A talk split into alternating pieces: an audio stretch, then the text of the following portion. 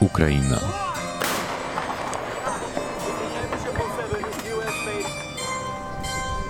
W Donbasie cały czas trwają walki pomiędzy wojskami rosyjskimi i ukraińskimi. W internecie i w mediach trwają dyskusje, kto wygrywa i co może wydarzyć się dalej. A pomiędzy tym wszystkim Ukrainki i Ukraińcy muszą po prostu żyć. I dziś o tym życiu chcemy Wam opowiedzieć. I zrobimy to wielogłosem. Nie wiem, czy kojarzycie, ale w naszych mediach społecznościowych od ponad dwóch miesięcy, może nawet trzech, prowadzimy projekt Eyes on Ukraine, czyli w wolnym tłumaczeniu Oczy na Ukrainę. W ramach niego dziewięć reporterek i reporterów codziennie wysyła Wam różne relacje, które możecie oglądać na stronie albo chociażby na Instagram Stories. I są one naprawdę różne, od tragedii po jakąś taką radość. Właściwie pokazujemy wszystkie odcienie wojny i o to w tym projekcie nam chodziło. Są to takie miasta jak Czernichów, Sumy, Płotawa, Dnipro, Zaporoże, Krzywy Róg, Mikołajew, Odessa czy Hersoń. Do tego jest z nami jeszcze Piotr Andrusieczko, który bazuje w Kijowie. Teraz no, wydaje się, że w tych ostatnich miesiącach bardzo dużo ludzi jednak wróciło. No i wróciło wraz z nimi życie. Nasz podcast zaczął się w Ukrainie, choć właściwie tak nie miało być, ale wiele rzeczy nigdy nie powinno się wydarzyć od 24 lutego, a jednak miało miejsce. Akurat podcast był planowany, tylko rosyjska inwazja sprawiła, że po prostu go odpaliliśmy i w ten sposób przekazywaliśmy Wam relacje z tego, co działo się szczególnie podczas pierwszych miesięcy wojny.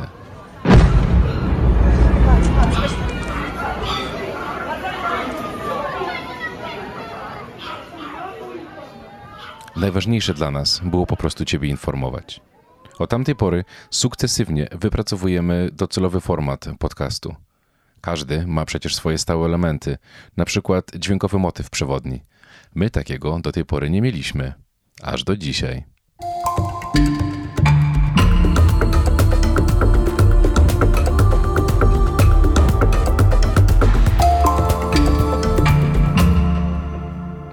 Ja nazywam się Jakub Górnicki, a to jest 29 odcinek Outriders Podcast. Realizowała go Ewa Dunal z Sounds and Stories, a reporterów będę przedstawiał przy poszczególnych miastach, gdyż w tym odcinku jest ich naprawdę wielu. Dziękuję wszystkim, którzy wspierają naszą pracę poprzez cykliczne wpłaty. Dzięki nim możemy realizować ten podcast oraz opłacać reporterów z Ukrainy. Przez ostatni weekend poprosiliśmy cały zespół, żeby nagrywał różne dźwięki ze swoich miast, którymi ilustrujemy ich poszczególne części tego odcinka.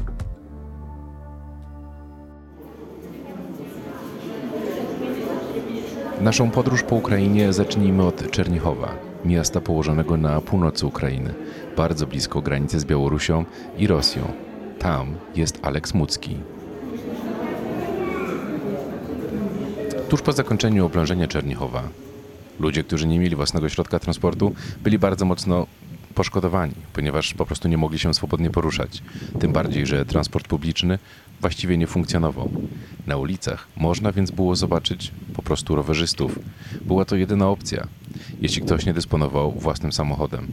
Lokalni przewoźnicy nie chcieli wracać do pracy bez znacznej podwyżki cen, ponieważ paliwo było bardzo trudno dostępne i kosztowało dwa razy drożej niż przed rozpoczęciem rosyjskiej inwazji.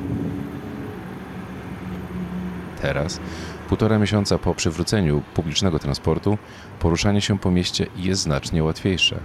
W okolicy można zobaczyć też kilka nowych autobusów i trolejbusów, gdyż wiele starszych zostało zniszczonych podczas oblężenia. Mimo wyższych opłat, zapotrzebowanie na transport wzrosło. Dni są ciepłe, niektórzy, w tym Alex, który napisał tę notkę, wolą jednak pozostać wierni swoim rowerom.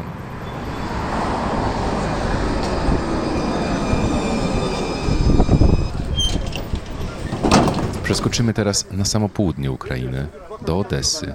Tam jest Witalij Grinczuk.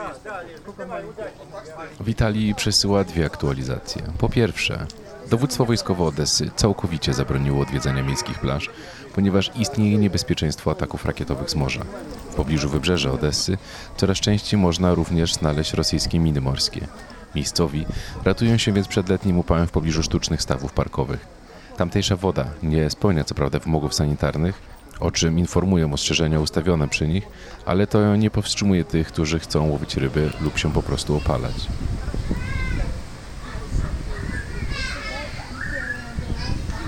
Z kolei 16 lipca, cztery dni temu, Rosjanie ponownie zaatakowali Odessą rakietami. Atak miał miejsce o 5 rano. Tym razem rosyjska rakieta X-101 znalazła w cudzysłowie bazę NATO w strefie przemysłowej obwodu Słobickiego W pobliżu znajdują się duże centra handlowe, szkoła oraz kilka szpitali.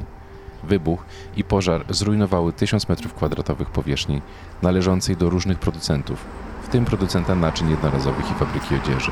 Na szczęście podczas tego ataku nikt nie zginął. Наступна зупинка. Вулиця Мечникова.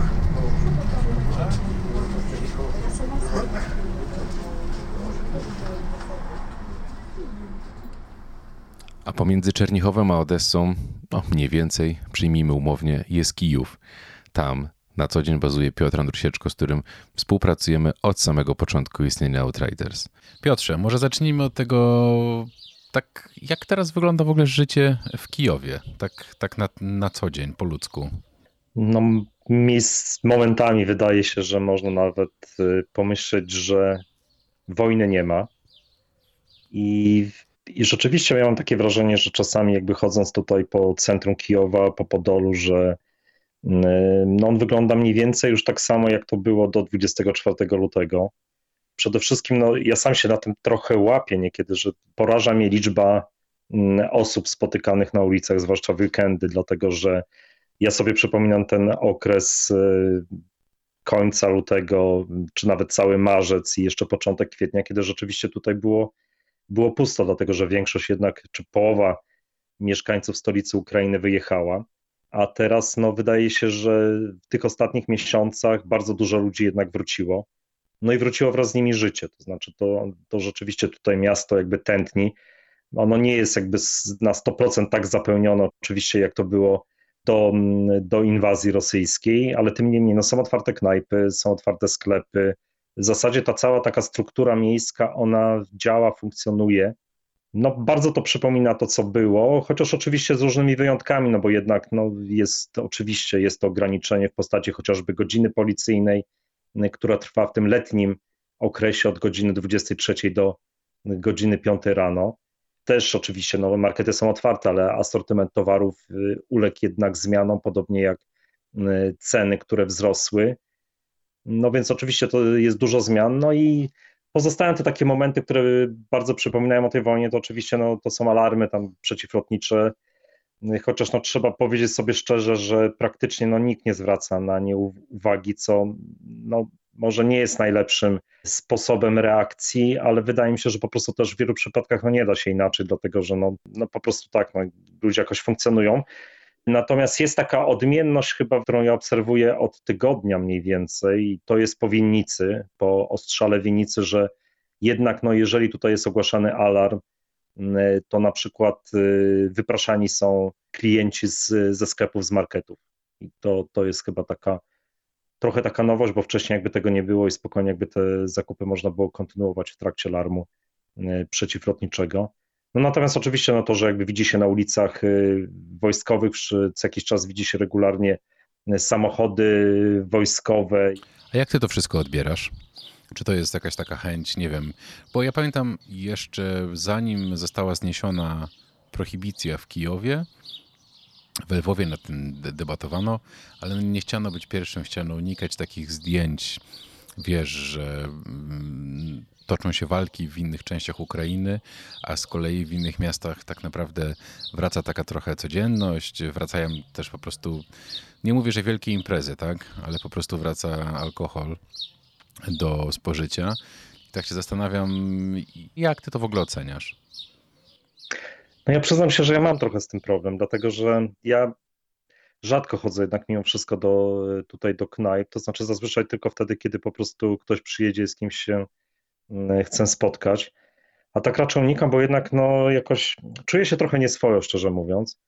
Choć, i, to jest, I oczywiście tutaj trwa cały czas dyskusja mm, od tego momentu, kiedy tak naprawdę to życie właśnie do to kawiarniano, knajpiane znowu wróciło. i toczy się taka dyskusja o tym, czy można sobie właśnie pozwolić na to w sytuacji, kiedy no wiedząc, że na wschodzie Ukrainy, na południu trwają walki, że giną ukraińscy żołnierze, giną też cywile. I tutaj no, zdania są podzielone i zdania są też podzielone wśród tych, którzy walczą na, na froncie, dlatego że część jednak no, krytykuje, ale myślę, że to jest y, druga równa taka część, która mówi, że nie słuchajcie, no właśnie do, po to walczymy na wschodzie, po to trzymamy obronę, żebyście wy y, mogli żyć w miarę normalnym życiem.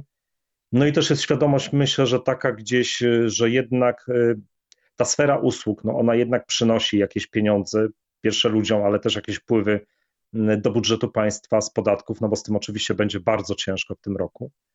Więc jakby to wszystko jest, jest takim, wszystko jest to połączone ze sobą, ale no rzeczywiście trochę, trochę czasami można pomyśleć, że coś jest nie takie, że widząc na przykład, no nie wiem, młodych mężczyzn w Kijowie, e, siedzących za stolikami w ciągu dnia, tam rozpijających piwo, czy też, nie wiem, jakąś butelkę szampańskiego, mając świadomość tego, że no ich rówieśnicy właśnie walczą i w zasadzie no, do końca nie wiadomo oczywiście jakiś, jaki jest ich ten background, jakby, no bo równie dobrze mogą to być na przykład też yy, walczący na wschodzie, którzy no, przyjechali powiedzmy na jakiś odpoczynek, na rotację i tak dalej, więc tutaj trudno jest oczywiście oceniać jakby tych, tych ludzi. Jak wygląda sytuacja, jeśli chodzi o ceny? One jednak mocno poszły w górę, czy po tej takiej pierwszej jakby fali trzymają się? No z tym jest bardzo, bardzo różnie. To znaczy, rzeczywiście jest y, wiele produktów podrożało i to znacząco. To przede wszystkim dotyczy to y, tych towarów, które są importowane. Y, po pierwsze, części z tym importem też różnie bywa, no bo jakby ta logistyka jest znacznie nadwyrężona, więc nawet były takie momenty, kiedy brakowało takich podstawowych artykułów, jak nie wiem, tam powiedzmy cytryny, czy jakieś inne takie podstawowe w miarę produkty spożywcze, do których jesteśmy przyzwyczajeni ale są też produkty, które staniały. To jest oczywiście, to są produkty um, ukraińskie, na przykład jajka. One staniały bardzo, to znaczy to jest gdzieś mniej więcej, są dwukrotnie tańsze niż to było y, przed rosyjską inwazją. No i to jest związane z tym, że y, po prostu zmniejszył się znacząco eksport i jakby ten towar, który był wcześniej realizowany za granicą, no jest teraz realizowany tylko na terenie Ukrainy, więc konkurencja jest bardzo duża i rzeczywiście ten wybór nawet e, u mnie w markecie takim osiedlowym no jest o wiele większy niż był, niż był wcześniej. Pojawiły się towary, których wcześniej nie było widać, to znaczy na przykład ta produkcja ukraińska, to znaczy to one zamieniają właśnie te produkty z importu, czyli różnego rodzaju sery, których ja wcześniej, produkcji ukraińskiej, czy też wędliny, których ja wcześniej nie widziałem, na półkach e, kijowskich marketów, one teraz się pojawiły i to jest też takie duże zaskoczenie, bo jakby się cały czas zastanawiałem, no właśnie, no jak to jest zorganizowane, że jednak gdzieś tam czytasz cały czas o tym, że ten rynek jakby tych produktów właśnie jest bardzo duży w Ukrainie, że on się, farmerstwo się rozwija, są różni mali producenci, ale w zasadzie nie możesz tego kupić. No okazuje się, że wszystko to było kwestią logistyki, no i kiedy zaczęło brakować właśnie importu, no to no to znalazło się miejsce na półkach dla e, ukraińskich e, towarów. Natomiast no, mimo tego, że południe Ukrainy, że część południa Ukrainy została zajęta, a to ja, przede wszystkim chodzi tutaj o obwód hersoński, czy też, ale też zaporowski, który, który jakby no kojarzy się tutaj w Ukrainie z ogrodnictwem, z sadownictwem, czyli z owocami, warzywami.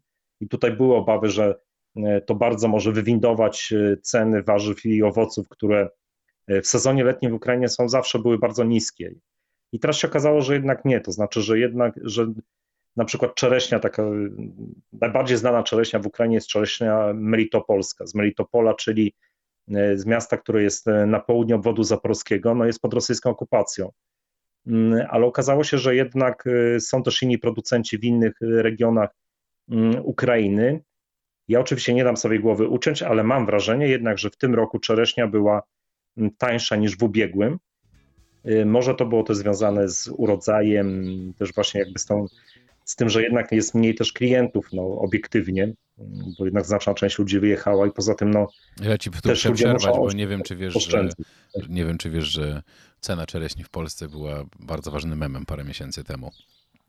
Akurat, A, to nie słyszałem. To, to tak zajęty jesteś czym innym, ale tak, ceny czereśni w Polsce według memów sięgały i kilkudziesięciu złotych. E, także e, pamiętam taką rozmowę z panią u mnie w sklepie, która powiedziała, że dzięki temu całemu zamieszaniu, jak jakąkolwiek cenę czereśni by napisała, to ludzie pomyślą, że tak powinno być. E, I można ją kosmicznie podwyższać. Niemniej, słuchaj, a jeszcze takie finalne pytanie, jeśli chodzi o taki status check, yy, a jeśli chodzi o benzynę, bo tam był taki moment, pamiętasz, nie wiem, z miesiąc temu, półtora miesiąca temu, że jej dostępność no, była bardzo niska. To jeszcze wtedy, jak jeździłeś, mm, albo nie wtedy, tylko wtedy po prostu jak byłeś yy, bardziej na wschodzie, w okolicach Hersonia. Pamiętam, że miałeś problemy z tankowaniem. No rzeczywiście, tak był taki okres, gdzie naprawdę były, były duże problemy i to w różnych regionach Ukrainy i również nawet w Kijowie. Tutaj rozwinął się też taki rynek wtórny, czyli można było na przykład kupować benzynę, które nie było na stacjach benzynowych mm, w, przez internet, mm, nawet z dostawą. Ale to się zmieniło na plus. To znaczy, rzeczywiście mm, ja teraz, jak jechałem, i nawet jak już ostatnio, wydaje mi się, że jak jeździłem na. Tak, jak jeździłem jeszcze na początku czerwca na Donbas, no to rzeczywiście w zasadzie nie było wielkich problemów. To znaczy, na przykład na tych dużych stacjach benzynowych, sieciowych w Dnieprze nie można było zatankować, ale miejscowe stacje miały to paliwo, ono było po prostu drogie. Teraz y, sytuacja jest o wiele lepsza i, i, co jeszcze jest ważne dla tutaj dla kierowców, no to paliwo staniało w porównaniu z tym, jak właśnie to wyglądało jeszcze miesiąc, półtora miesiąca temu i, i też jakby no widać, że chyba cały czas, przynajmniej tak, ja też czytam y, trochę te informacje tego, że akurat jeżdż, zazwyczaj jeżdżę samochodami, które są na benzynę, więc jakby ten inne paliwa nie bardzo mnie interesują, jakby ceny, ale tutaj też czytałem ostatnio, że na przykład gaz też tanieje cały czas, więc y, no to są dobre wiadomości dla kierowców. I teraz jak byłem w ubiegłym tygodniu na wschodzie Ukrainy w obwodzie sumskim, no to w zasadzie nie było problemu, to znaczy zawsze można było znaleźć jakąś stację w pobliżu, no, która miała paliwo. Rozumiem. Słuchaj, no to, to porozmawialiśmy trochę o takim codziennym życiu, ale w ciągu ostatnich paru dni oczywiście zadziało się. E, piją tutaj do tych dwóch dymisji, w tym szefa SBU. E, I chciałem się ciebie zapytać, jak to jest odbierane? No to jest bardzo ciekawa sprawa, bo to po pierwsze to jest jakby dyskusja o, o dymisji Bakanowa, dyskusja o dymisji prokurator generalnej wenedyktowej tak naprawdę toczyła się jeszcze przed y, rosyjską agresją. Rzeczywiście im zarzucano wiele, no niekompetentność, ale też w przypadku Bakanowa, no bo to jest ciekawa postać, to znaczy Iwan Bakanow jest człowiekiem, który nigdy nie był związany ze służbami. On został mianowany w 2019 roku, kiedy prezydentem został Władimir Zełenski. No i to jest przyjaciel z dzieciństwa Władimira Zełenskiego. Oni razem też pracowali w studiu producenckim Kwartał 95. E, więc jakby tutaj łączyło i przyjaźń, biznes. No, on był szefem e, też e, sztabu wyborczego Załęskiego podczas wyborów prezydenckich w 2019 roku, więc rzeczywiście sporych łączyło, natomiast no, to jest jednak problem, że to był człowiek w tych służbach, w służbie bezpieczeństwa Ukrainy zupełnie z zewnątrz. A to jest, to jest oczywiście no, w tego typu strukturach bardzo problematyczne. To znaczy, no musisz posiadać chyba bardzo duży autorytet, żeby przyjść z zewnątrz i jakąś taką siłę, którą, żeby zrobić tam porządek. Natomiast no to ewidentnie jemu się nie udało. I no największym problemem jednak okazało się to, co się stało w, po 24 lutego. To znaczy, po pierwsze, no pojawiły się takie zarzuty nawet i one potwierdzają się. To znaczy, że Iwan Bakanow zniknął na kilka, na jakiś czas, datując od 24 lutego, no to jest jakby rzeczą jednak bardzo zastanawiającą no w przypadku szefa Służby Bezpieczeństwa Ukrainy. No tutaj po prostu 24 odbyła się narada u prezydenta Zełęskiego, no, gdzie uczestniczyli wszyscy ludzie związani z, mm, ze strukturami siłowymi i podobno tylko jego tam nie było, więc no to jest bardzo zastanawiające. W takim razie, A jeśli później... mogę ci przerwać, yy, dlaczego tak późno ta dymisja? Jeśli są masz takie wątpliwości, no jeśli faktycznie prawdą okazuje się to, co mówisz. Wiesz co, no tutaj myślę, że tutaj jest kilka, nie, tak naprawdę jest jeden może czynnik. Wiesz co, dlatego, że cały czas jakby przez te, też te wszystkie miesiące od tej, tej rosyjskiej agresji, no pojawiają się informacje e, o kolaboracji współpracowników Służby Bezpieczeństwa Ukrainy, o zdradzie, o tym, że właśnie przeszli na stronę wroga i tak dalej. Ale no, dobijającym chyba było to, co się działo w ostatnim miesiącu mniej więcej. To znaczy w czerwcu była taka informacja o jednym z, z generałów, który został złapany w Serbii, mm, SBU. On wcześniej już został, co prawda, pozbawiony swojej rangi przez Zełęskiego. On uciekł przed, jeszcze przed rosyjską agresją i podobno przekazał plany dotyczące, jak, jak wyglądał system zabezpieczeń na odcinku tym północnym od Kijowa, czyli tam okolice Czarnobyla. Czyli tak naprawdę to jest miejsce, które zostało zajęte pierwszego dnia wojny i stamtąd ruszyły też kolumny na Kijów. A chyba już tą czarę taką goryczy przelało to, co się stało wczoraj, to również zatrzymaniem przez y, Państwowe Biuro Śledcze jednego z, z szefów SBU. To on był w zasadzie był takim dosyć krótko szefem, czyli od y, od chyba że października 2020 roku do marca tego roku y, i zarządzał takim krymskim departamentem Służby Bezpieczeństwa Ukrainy. Y, no i jemu też się zarzuca, zarzuca zdradę, więc jakby no tutaj y, to, to kolejna osoba z tego wysokiego kierownictwa i chyba to jakby spowodowało, że już nie było Y, sensu zwlekać, bo, bo tak naprawdę to wydaje mi się, że otoczenie Zełęskiego, czy sam Zełęski myślał o tym już wcześniej, żeby jednak y, no, doprowadzić do takiej, do zmiany na tym stanowisku, a tutaj po prostu no, był dosyć wygodny moment, żeby w końcu jakby to w końcu to załatwić, no a też y, jeżeli chodzi o prokurator generalna, no sporo było jednak też kontrowersji co do jej działalności. Przede wszystkim jak też niektórzy tutaj tłumaczą, to jest to, że oni troszeczkę właśnie wypadli z tej gry zespołowej Załęskiego, no bo prezydent Zełenski podobno jest takim człowiekiem, który jednak lubi, żeby właśnie prowadzić grę zespołową, żeby wszyscy byli zintegrowani, żeby nie było jakichś wewnętrznych y, sporów i nikt nie grał jakby na, nie, nie prowadził własnej gry we własnych interesach. Rozumiem. Z tego, co jeszcze wiem, w ciągu ostatniego tygodnia czy dwóch miałeś okazję odwiedzić bodajże Sumy. To były tylko Sumy, czy jeszcze jakiś rejon?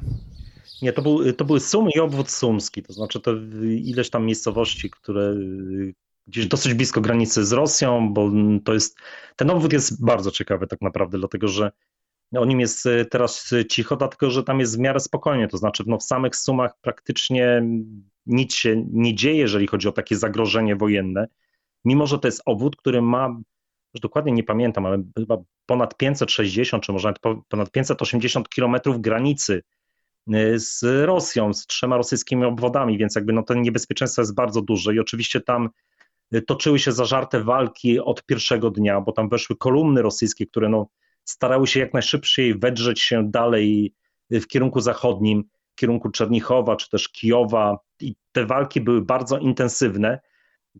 Teraz już mało kto może o tym pamięta, chociaż myślę, że może niektórzy z naszych słuchaczy jeszcze pamiętają takie nazwy jak na przykład Ochtyrka, E, Trostaniec to, to są miasta, no, które, które do dzisiaj jakby no, wyglądają dosyć tak upiornie, dlatego że są, są bardzo zniszczone.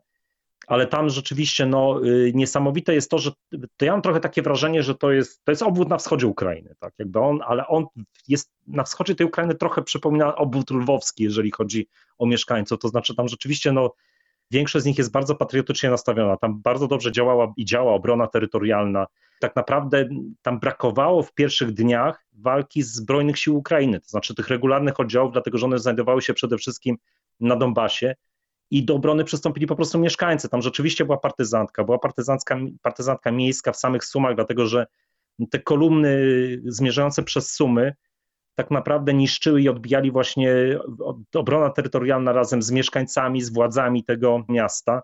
Działała partyzantka w lasach, na wsi, więc rzeczywiście ten opór był no, bardzo, bardzo duży i bardzo skuteczny. To jest, no, wydaje mi się, ciekawy przypadek. Natomiast no, teraz wygląda sytuacja tak, że Rosjanie tak naprawdę terroryzują ten przygraniczny pas, czyli gdzieś tam powiedzmy do szerokości 20 kilometrów, no, który znajduje się po prostu pod, codziennie pod takimi regularnymi ostrzałami artyleryjskimi. Tych ostrzałów codziennie jest kilkadziesiąt w różnych w różnych miejscach, więc no, rzeczywiście to niebezpieczeństwo nigdzie nie zniknęło, no i problem polega na tym, że, że po prostu no właśnie ta granica, czyli te wojska rosyjskie są bardzo blisko, to znaczy jeżeli znowu się by pojawił jakiś pomysł na przykład koncentracji tam wojsk, no to, no to Sumszczyzna może być jednym z celów, ale no władze miejscowe sobie zdają sprawę, rzeczywiście obrony terytorialnej ja widziałem bardzo dużo, to znaczy, że każda droga jest praktycznie w tym, w tym pasie przygranicznym mm, ochraniana, no pojawiła się trochę taka niepokojąca informacja ze źródeł rosyjskich y,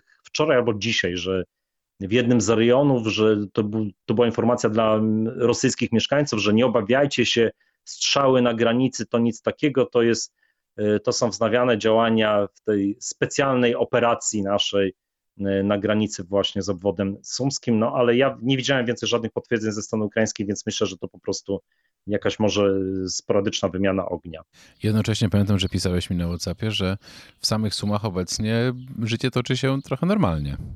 Bardzo normalnie. Nawet ja, to znaczy, to jest trochę niesamowite, no bo jednak e, stosunkowo niedaleko jest e, obwód charkowski, no, znaczy on coś sąsiaduje po prostu, więc nie jest tak daleko do miejsc, gdzie toczą się zacięte walki.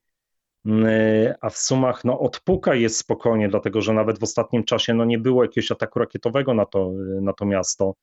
Y, więc życie jest no, w porównaniu właśnie z tymi regionami tam, pozostałymi regionami na wschodzie, czy też na południu no, kraju, no zupełnie takie bardzo, bardzo spokojne.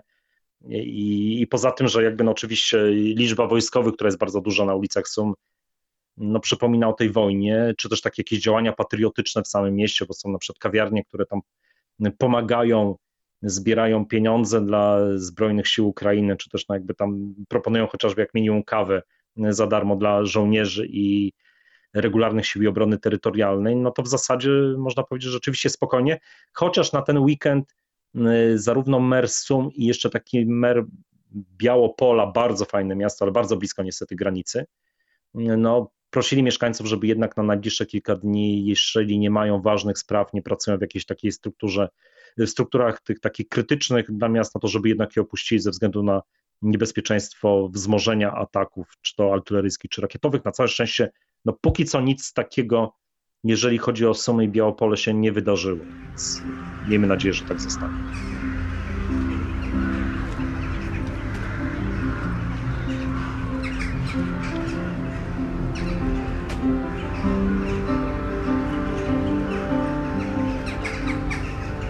A skoro już jesteśmy w Sumach, to tam, poza tym, że Piotr odwiedził, jest też na bieżąco Tamila Koszman, która informuje, że dwa tygodnie temu w mieście swoje podwoje otworzył sklep charytatywny dla bezbronnej ludności o nazwie Uśmiech Jedności. Przesiedleńcy wewnętrzni, rodziny żołnierzy, samotni rodzice, czy rodziny o niskich dochodach, emeryci i ci, którzy stracili pracę podczas inwazji rosyjskiej, wszyscy mają dostęp do towarów w tym sklepie. Czekają na nich darmowe ubrania, buty, zabawki, sprzęt AGD i wiele innych rzeczy. Z asortymentu można skorzystać raz w miesiącu lub dwukrotnie, jeżeli istnieje nagła i uzasadniona potrzeba. Sklep przyjmuje również darowizny. Każdy może przynieść tam swoje rzeczy. Uśmiech Jedności gromadzi teraz niezbędną pomoc dla szpitala wojskowego w Charkowie.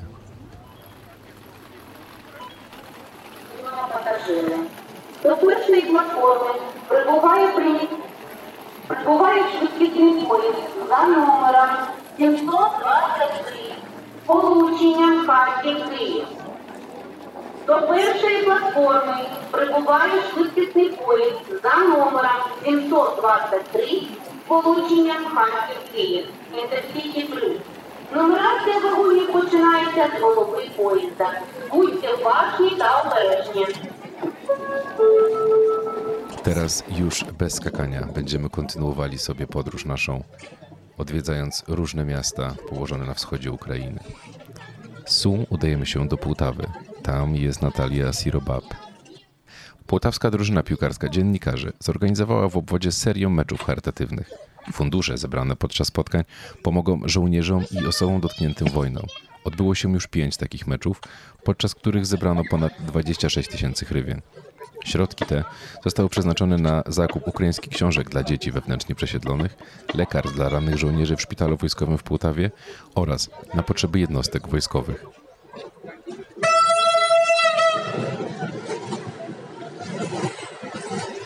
Teraz udajemy się do Dniepru. Tam relacje dla Was przygotowuje Karina Bondarenko. W Dnieprze otwiera się przestrzeń zwana Mało Mariupole. To kawiarnia, miejsce do pracy i spotkań oraz ukraińska biblioteka. Właściciel i pracownicy pochodzą z Mariupola. Opuścili miasto, gdy rozpoczęła się inwazja na pełną skalę. W Mało Mariupolu zorganizowali ośrodek pomocy dla migrantów ze swojego rodzinnego miasta. Tutaj ludzie przekazują pieniądze, prowadzą kursy i konsultacje oraz otrzymują wszelką możliwą pomoc. Ostatnio, dzięki darowiznom gości mojego Mariupola, właściciele spełnili jedno marzenie. Kupili rower dla dziecka ze wschodniej Ukrainy.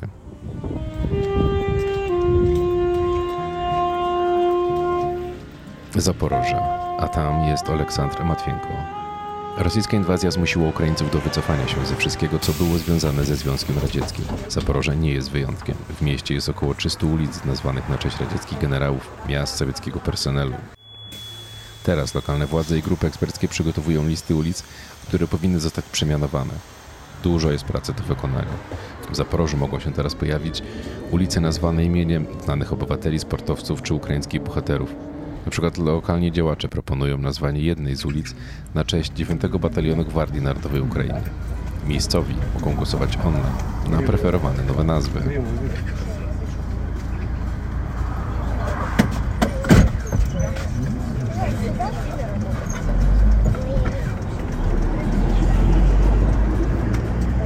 Krzywy Olia Honczar. Najwięcej osób wewnętrznie przesiedlonych gościł region Dniepropietrowski. Wiele osób ucieka na te tereny z okupowanego Hersonia, pieszo lub rowerem. Starsi i dzieci są często przewożeni na taczkach. Jewgen Sytniczenko, szef administracji wojskowej w okręgu Krzywy Róg, powiedział, że na początku lipca 100 osób opuściło obwód hersoński i dotarło pieszo do miasta Zełenodolsk, 50 km od Krzywego Rogu. Rodziny tych ludzi znalazły mieszkanie i otrzymały w mieście wszelką niezbędną pomoc.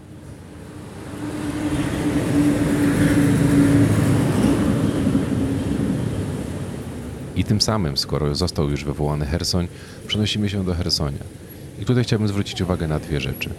Po pierwsze, ze względów bezpieczeństwa nie podajemy nazwisk osób, z którymi współpracujemy. Wynika to z tego, że Hersoń cały czas jest pod okupacją rosyjską. Praca tam dziennikarska jest bardzo niebezpieczna, ale póki co utrzymujemy łączność i możemy dla Was przekazywać informacje. Obecnie w Hersoniu jest gorąco.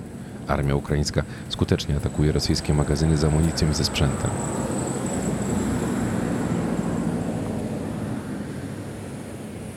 Rankiem na początku lipca ukraińskie siły zbrojne dokonały ataku rakietowego na rosyjski sprzęt i żołnierzy w Czarnobajewce pod Chersoniem. 10 lipca w Chersoniu doszło do serii silnych wybuchów. Ukraińcy zaatakowali lokalną jednostkę wojskową okupowaną przez Rosjan. Rosyjskie kanały na Telegramie napisały, że pociski uderzyły w szpital miejski, który rzeczywiście znajduje się w pobliżu. Jednakże zdjęcia mieszkańców Hersonia zamieszczone w mediach społecznościowych dowodzą, że została zniszczona jednostka wojskowa. Miejscowi się nie boją, co więcej, powtarzają, to nie wystarczy. Armia ukraińska powinna zaatakować jeszcze bardziej, aby wykurzyć Rosjan. Wygnał i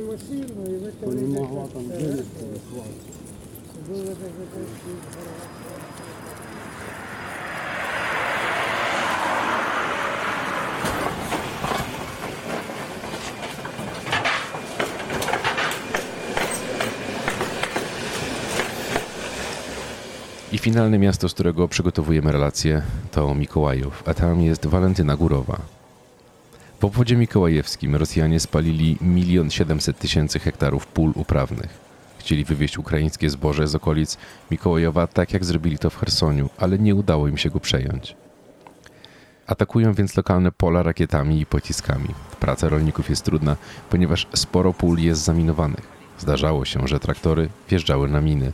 Mimo wszystko obwód mikołajowski prowadzi żniwa, a nawet znajduje sposób na eksport. W planach jest zebranie nie mniej niż 80% oczekiwanego plonu zbóż.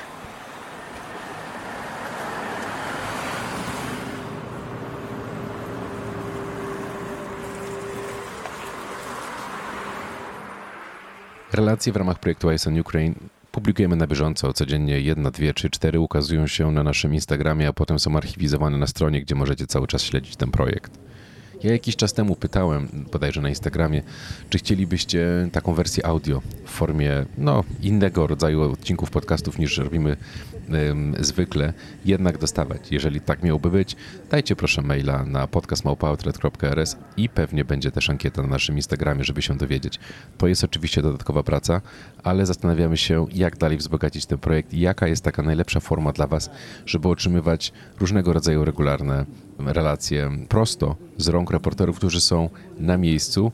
Do tego są reporterami lokalnymi i to też jest nasza e, taka powiedzmy forma wsparcia ich, gdyż jak już wspomniałem na samym początku, ono, oni oczywiście za swoją pracę są wynagradzani.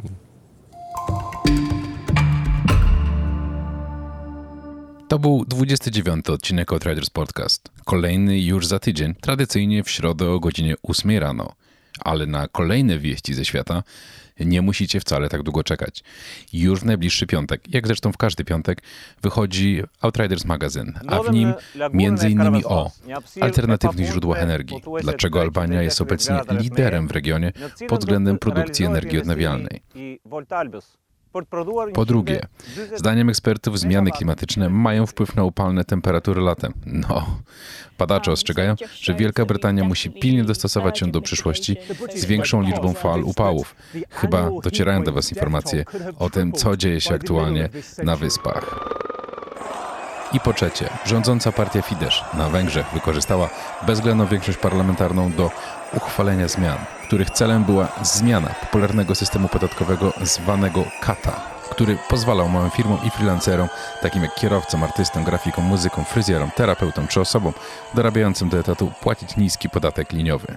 Ta decyzja spowodowała wielką falę demonstracji, a od momentu ich rozpoczęcia, czyli 12 lipca, niemal co noc tysiące protestujących maszeruje przez centrum Budapesztu, blokując drogi i główne skrzyżowania oraz domykając się uchylenia tego prawa. To tylko trzy tematy, bo w każdym magazynie jest ich osiem. Gorąco zachęcam do zasubskrybowania już dzisiaj na naszej stronie outred.rs.